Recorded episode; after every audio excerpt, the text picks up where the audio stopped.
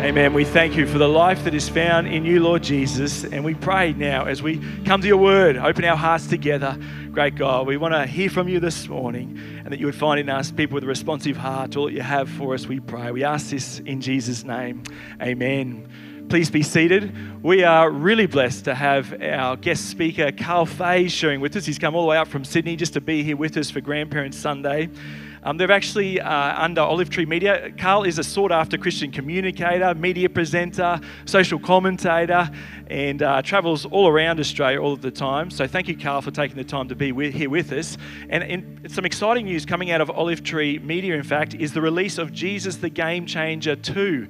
And as a church, a whole church, we did Jesus the Game Changer, a tremendous blessing for us. It is literally hot off the press, isn't it? Just been released. These are actually available in the foyer after the service. If you'd like to purchase this, I think it's at a special pre-release sort of purchase price. You can grab those today as well. A couple other things I do want to mention is a book that Karl's just recently released as well called The Stuff of Life. That'll be available out there. And something special for Grandparents Day, there's actually a book for kids here as well called Game Changers, World Shakers and Real Life Superheroes. So stories of people who have impacted, influenced the world because they followed Jesus, especially designed for kids. That's a great one. Grandparents, maybe you want to grab that for your grandkids, or parents for your kids today as well. But these are available. But as Karl comes to share with us, we've actually got a little media clip, a little highlights clip, I guess you'd call it, of the Jesus the Game Changer 2 that's coming out. So let's turn to the screens and just check this out together right now.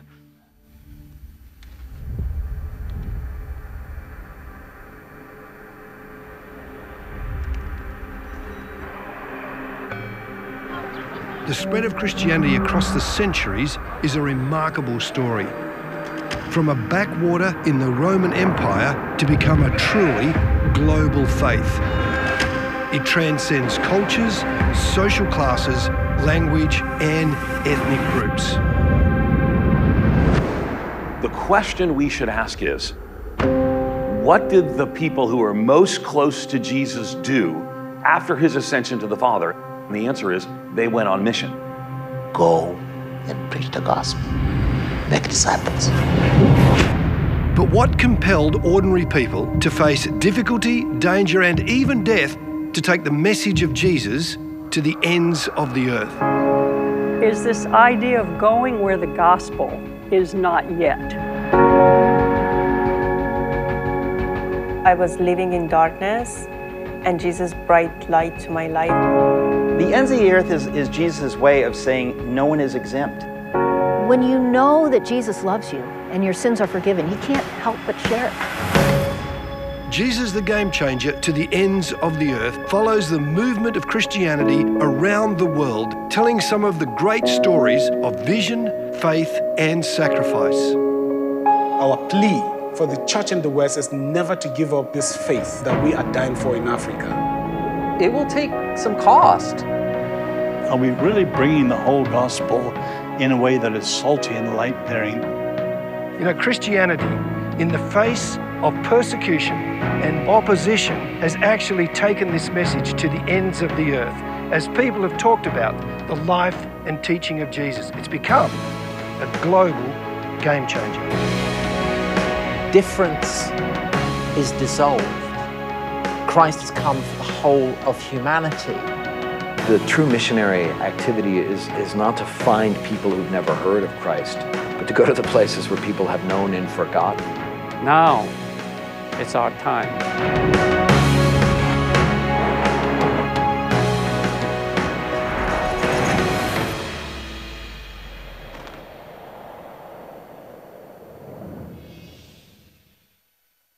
Wow, doesn't that look good? That looks fantastic. We are looking forward to doing that as a church at some stage. Karl, come on up here with me. I gave all his credentials, but his most important is that he is actually a grandfather as well, which is important on Grandparents Sunday. Grandfather to five grandkids. Church, could you put your hands together and give Karl a really big welcome this morning? Thank you, Nathan. Thanks, Nathan. It is so good to be here. It is so good to be in this new building. It is so good to watch our trailer on that screen. Is that not gorgeous? I actually started my first job in a church when I was 21, and I actually remember being the youth speaker. And now I'm the speaker at Grandparents Sunday. I've made it. How good is it to be here? It's thank you, Nathan, for the opportunity and the invitation. It's great to be sharing with you. If you're a grandparent and you're here this morning because your family or a grandchild asked you to come, good on you. Well done. If you're a grandchild and you're here because your grandmum or granddad, pop or nan said, please come to church with me, and you came, well done. It's great that you're here, and it's great for us to share together, and I'm looking forward to sharing with you. It's interesting, one of the things I wanted to start out is talking about the fact that we live in a world that's kind of outraged about everything. Have you noticed that? It's just like outrage everywhere about everything. There's contentious politics, whether it's Trump in the US or it's Brexit and Boris Johnson in the UK. Everybody seems to be outraged by politics. And then there's the whole kind of issues that are happening all the time, like the climate issue, which is a serious issue, and you have the Extinction Rebellion group of people that are both trying to seek to bring more outrage and to express their concern of the globe, while at the same time annoying absolutely everybody. There was a clip on one of my social media feeds of a place called Canning Hill. It's a station on the London Tube, and two outraged Extinction Rebellion people were on the top of the tube train, stopping the tube train from going, and basically the station, packed with people, hauled them off, and they cut off the video before they saw what happened, but I don't think the outcome was good. I'm not sure they're quite expressing too much of their outrage on the top of London tube trains anymore. There's a kind of identity politics and identity issues, and everybody's outraged. Outrage culture. And the question is, in the midst of outrage culture where everybody's angry, and you know, as a parent and as a grandparent, you kind of get sucked into that because you love your kids and you love your grandchildren so much that when something goes wrong for you, what happens to you? You're outraged. You want to see justice. You want to see the right thing done. I remember growing up, and I get married, and you know, you get a bit more vulnerable when you tell your wife you love her and you want to marry her, and then if something goes wrong, you know it's going to break your heart, and you think you've got it all sorted, and then you have a child. And you hold this baby in your arms and you think, if anything goes wrong with you, my life is broken. We had three of them. Why would you do that three times? Nathan, what's wrong, man? Like, come on. And you sort of get a handle of that. They all become teenagers and you're ready for them to leave. And they grow up and get married, and that's wonderful. And then they have children. And it starts all over again, doesn't it? You hold that grandchild in your arms and you think all over again, if something happens to you, I'm broken. And the intriguing thing is that that leaves us vulnerable in all sorts of ways, and it leaves us vulnerable to outrage. Because when something goes wrong, we want to see justice.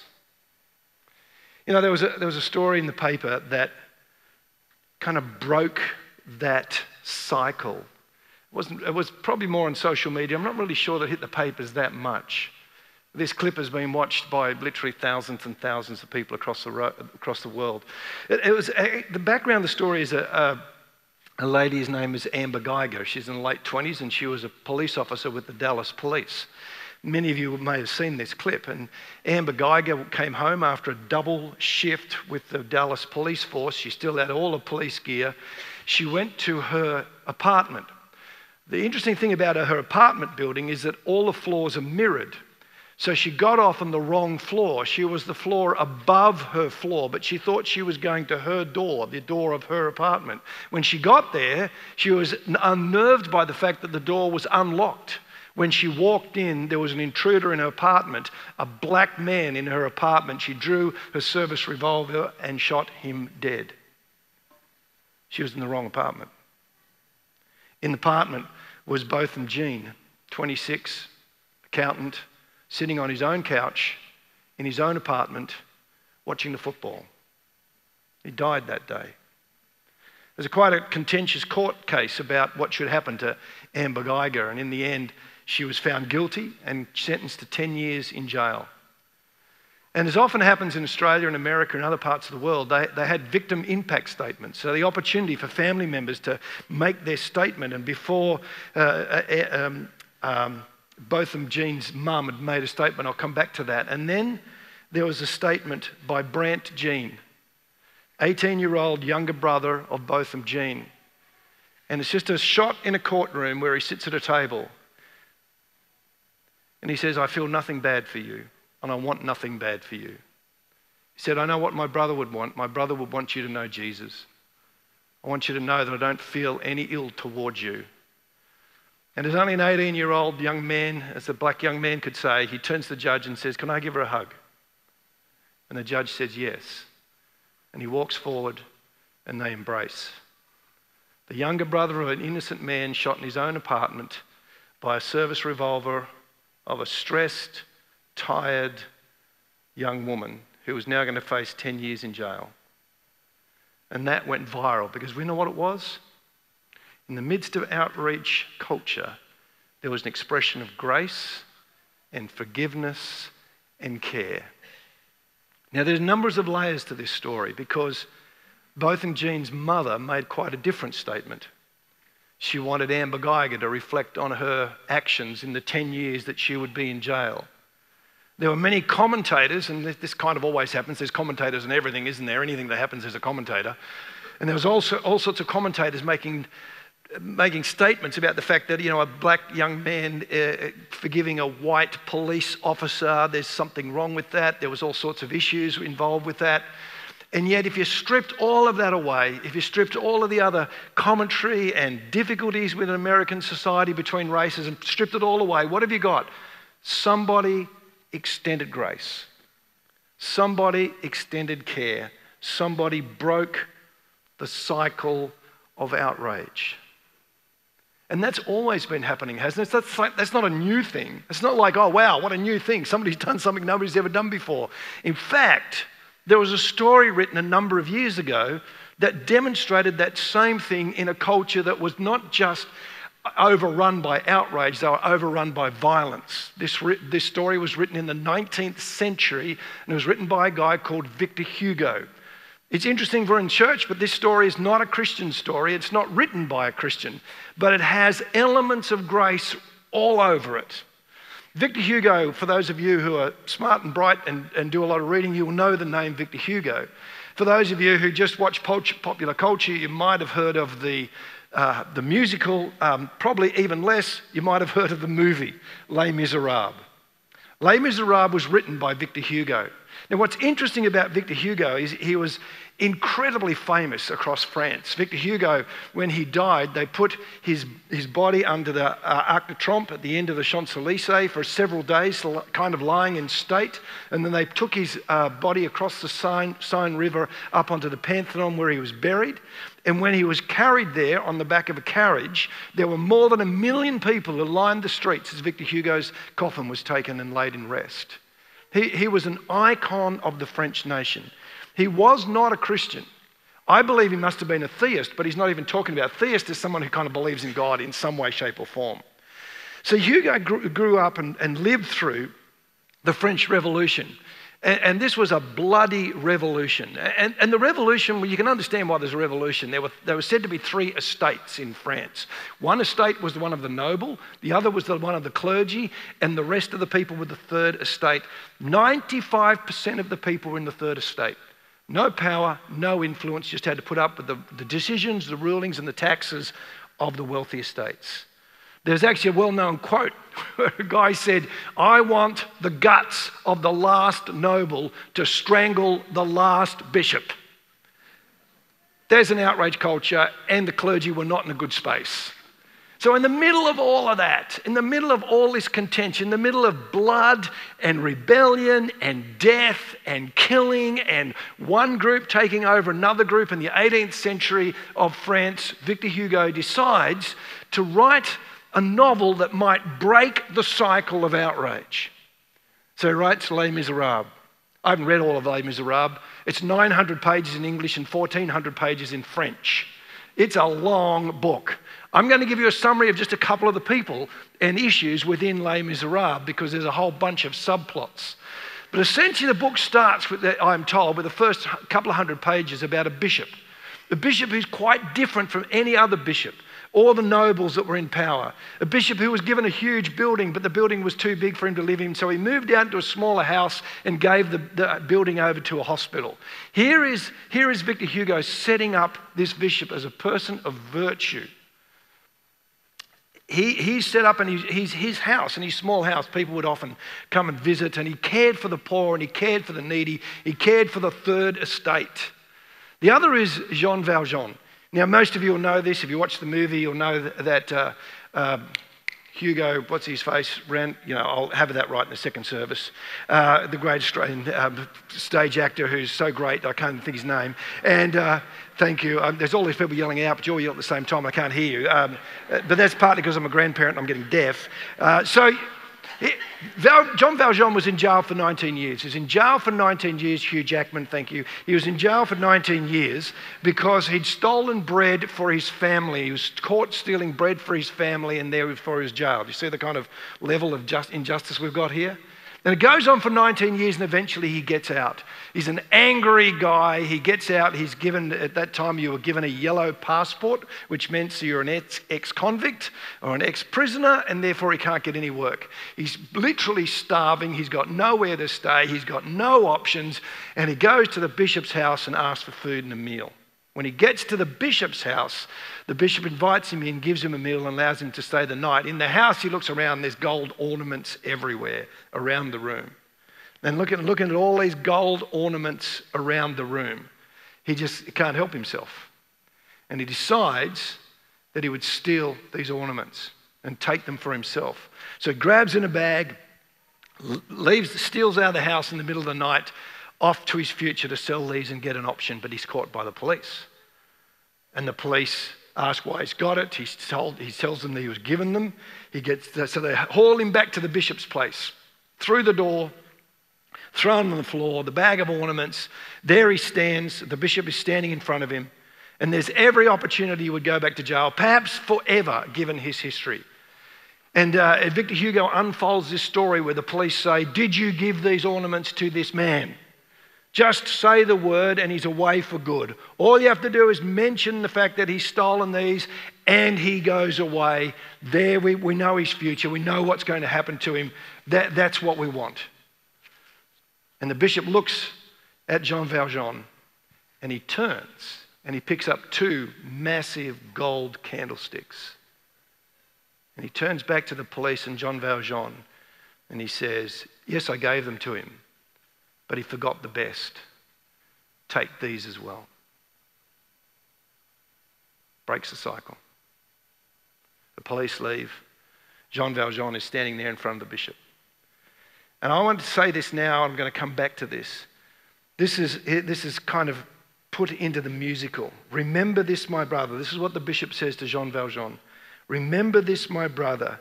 See in this some higher plan. You must use this precious silver to become an honest man.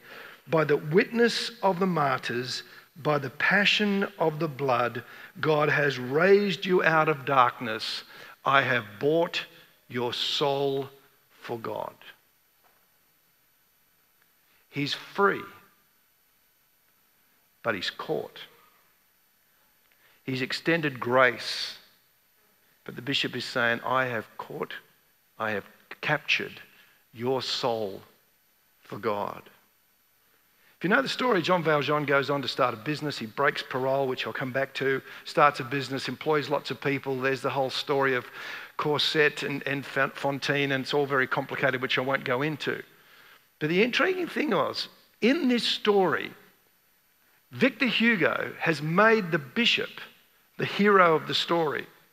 Now, Hugo's family were actually very upset about this. Hugo's son complained to his father. Why would you make a bishop the hero of the story? Why not make a judge the hero of the story, a lawyer, a doctor, anybody, seriously, but a bishop? Why would you make a bishop the hero of the story?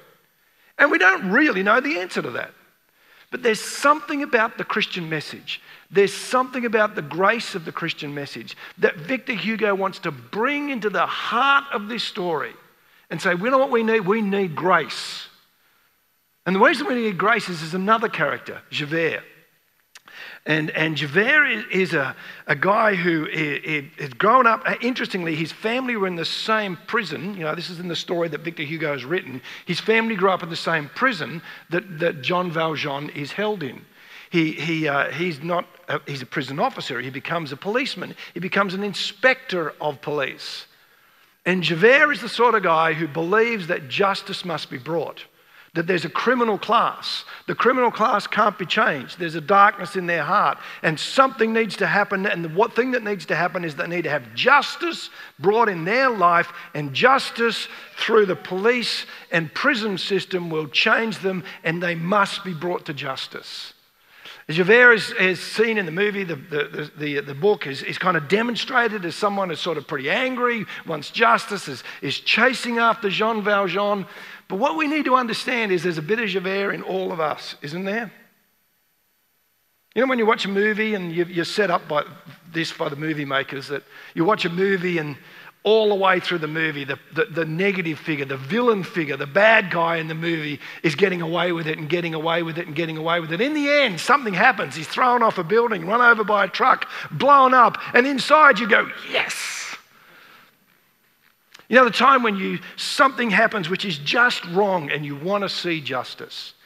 When something happens to your child or your grandchild and you want to see the things made even. You want that person to go to court. You want that situation to be changed. You want that person to be in jail. You want justice. When you want that, you've captured Javert. Because there's a lot of Javert in all of us. We're kind of wired for justice. We want to see it happen. And the intriguing thing about the movie and the book that Victor Hugo weaves so beautifully into the story is in the middle of a riot, in the middle of the students trying to take over Paris and France, and there's barricades, and there's war, and there's police. Javert has kind of made his way into where the rioters are. He's on the wrong side of the barricades. He's on the other side of the barricades to the police. He's trying to get behind enemy lines to bring down the rioters. And in the interaction, Javert and Valjean know who each other are, and Valjean is on the side of the rioters, and they come face to face. And all Valjean has to say is, this is a police inspector, and his life would be gone. He would be killed. And Valjean lets him go. There's grace. The grace that Valjean had experienced from the bishop, he now extends to the guy who is chasing him and wants him in jail. Guess what happens to Javert in the story, the movie? He goes out and within a short period of time takes his own life. His whole world is unraveled by grace. His whole life and all he stood for all collapses. How can this guy who is evil and bad and dark in his heart extend grace to me? I, the police inspector, I, the person on the side of the right, I, the one on the side of justice, how does he extend grace to me? His whole world falls apart. And he takes his own life. Here is Victor Hugo breaking the outrage culture in a murderous and contentious and rebellious and bloody France. He tells a story, then puts grace at the center of the story. The interesting thing is we need to struggle with what grace means for us. We sang songs at the beginning of this service. If you don't come to church much, or if you come all the time, you'll know the sorts of worship songs that churches sing. And they were demonstrating the first songs that we sang. What were they songs about? They were about freedom. They were about being set free by what Jesus has done for us. We believe that Jesus' death on the cross and resurrection was not just a moral example that people can look to and go, there's a good person. I should emulate the life and teaching and values of that person. No, we think something else happened. We believe a transaction happened. And the transaction was we went from death to life. We went from being held in the wrong that we do and freed to be in a relationship with God. We believe in that action, life for all of us changed, grace was extended. But it's interesting that we do different things with that grace.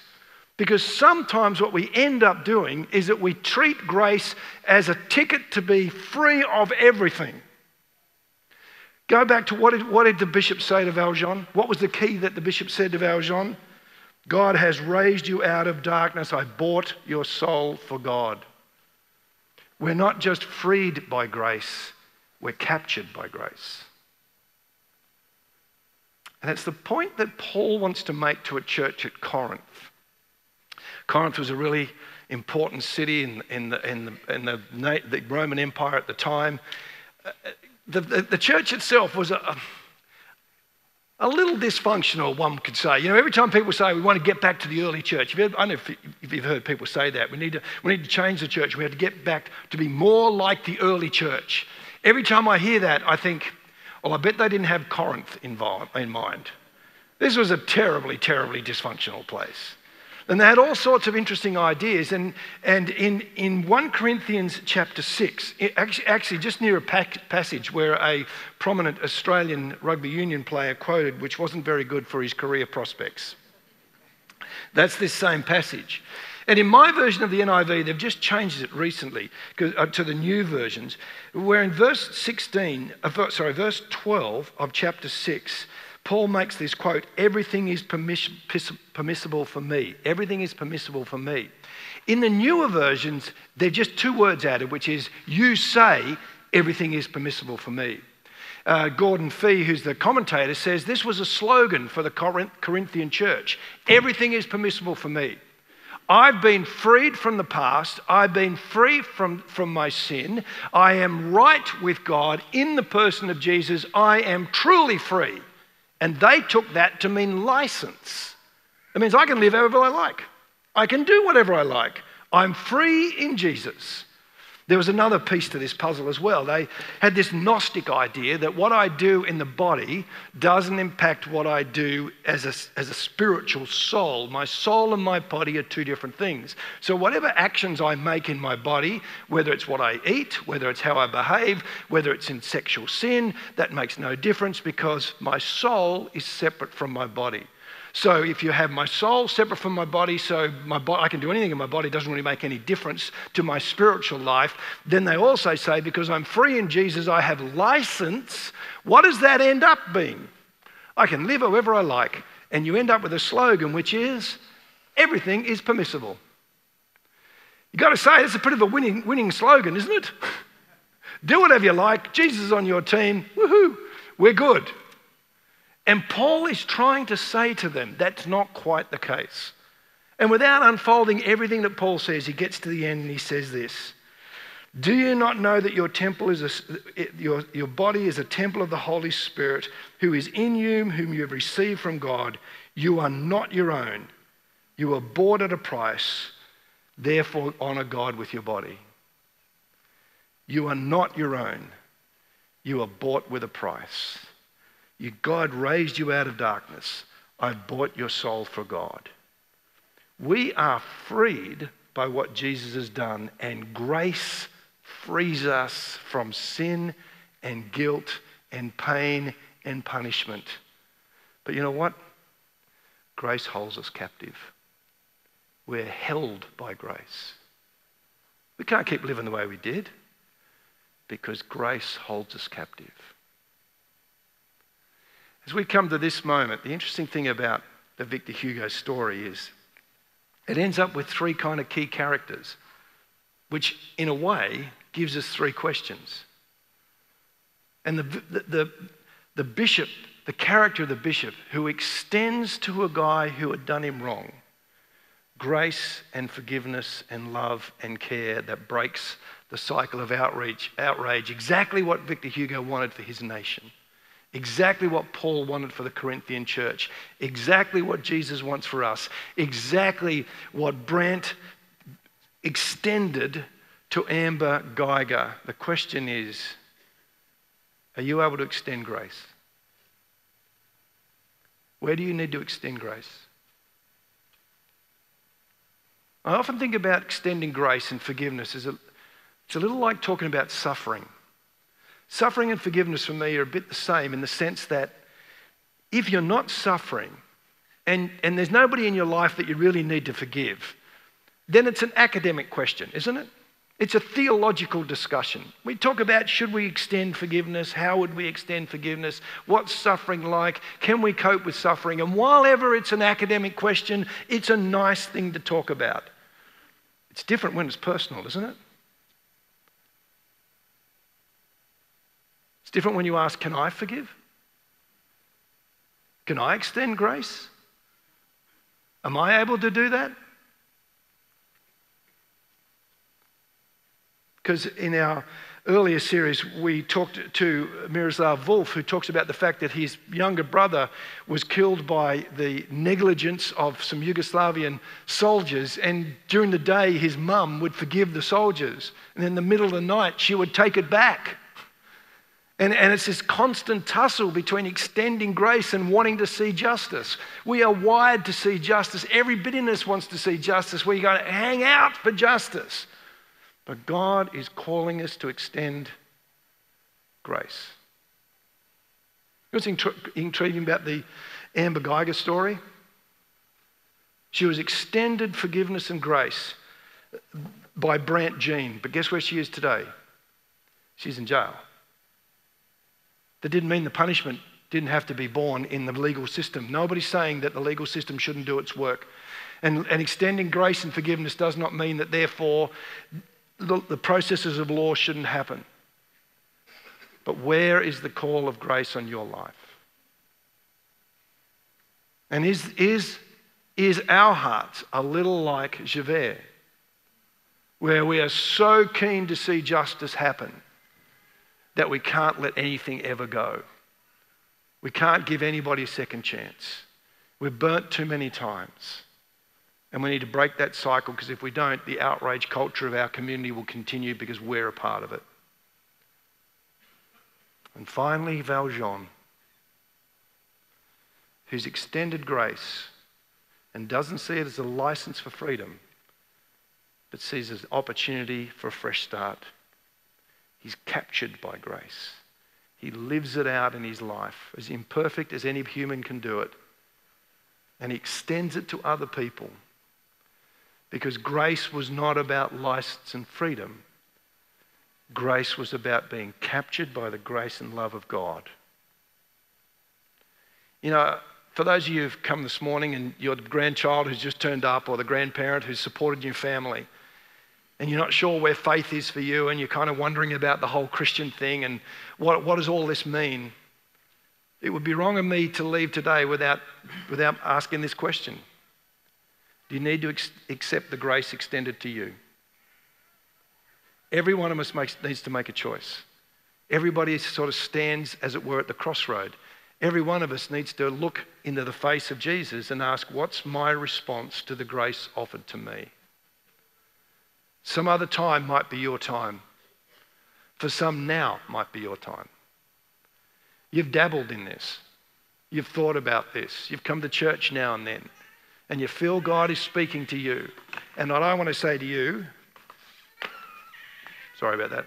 What I want to say to you is grace is extended. Grace is still extended, and grace is extended now. Not because you're good, not because you're right, not because you get it all right all the time, but because God is reaching out to you. And it's not a license just to live however you like. It's about being captured by grace. Is this your moment? I want you to take a moment to pray. The band's going to join me. Don't be disturbed as the band comes up and we prepare to wrap the service up. Just take a moment to pray. I want to pray in two areas. Is extending grace to somebody else your challenge today? Is that what God is saying to you today? Is that what the message today is for you? I want to pray for you. We all want to pray for you. If we could, we'd wrap our arms around you right now, because this is really hard and difficult and painful. Lord, for those struggling with forgiveness and extending grace to other people this morning, that this is not an academic question, but a real personal, deep challenge, we pray for them. We pray in this moment they would feel your love and your grace and your mercy wrapping them around like arms around them. We pray that you'd give them the ability to extend the grace that each of us have received. We pray that if they can't do it completely, they take steps in that direction. We pray that the hold that unforgiveness and anger holds on people's hearts today would be broken. Fresh start. And Lord, for those of us who need to accept your grace anew and afresh this morning, not as licensed, but as captured by the grace of God. If that's you, won't you pray with me?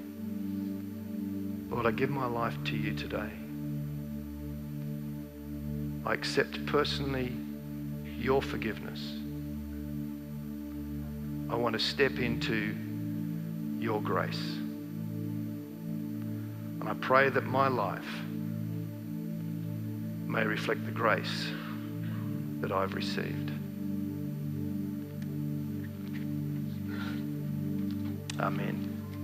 Thanks, mate. If you this morning know that God is speaking to you, and perhaps you prayed that prayer this morning from your heart, saying, God, I want to receive that grace from you. We have some Bible gift packs here, and we'd just love to give this to you as a free gift this morning. In it is a Bible, some other information there to help you on this journey. It explains more of the grace of God that you can know personally in your own life. And I really want to encourage you, if that's you, you know God's been speaking to you, just to come. We'll just have them down the front here. There's some in the foyer as well. Just let someone know, I want to grab one of those Bible gift packs. We'd love you to take that. And if you'd like to know more, we'd love to share with you as well. But we're going to stand as we conclude our service this morning. We're going to sing of the grace of our Saviour Jesus and all that He's done for us. Why don't we stand together on our feet as we respond in worship this morning. Oh Lord, we thank you. We thank you for the name that is above every other name. Your name, Lord Jesus. We thank you that you left all the glory of heaven, that you stepped into this world, that you went to the cross, Lord, to reveal how much you love us, to make a way, to pay the price that we deserve. You rose again so that we might have new life in you. And it's all through your grace, Lord. For those of us here today who know this message, Lord, I pray that we'll grab hold of this afresh in our hearts, Lord, that it will compel us to want to live for you with all of our hearts, Lord. A love response, great God, to live for you, to share others this good news, we pray. For those maybe this morning for the first time responding to this message, I pray you'll bless them, fill them with the awareness of your nearness, your presence, the joy that comes from being in relationship with you, the Creator God. Incredible, Lord. What an incredible blessing to be able to know this in our lives. And so we thank you. Thank you for our time together. Bless even now our conversations in the courtyard. We pray and we ask this in Jesus' name. And everyone said, please be seated. There is a fantastic Ford Custom Line 1950s utility out the front there. If you want to grab a photo with your family in front of that, you're welcome. Thanks to Neil Gudenswager here in the church who's put that there for us. Tea and coffee in the courtyard as well. God bless you. Thanks so much for sharing with us.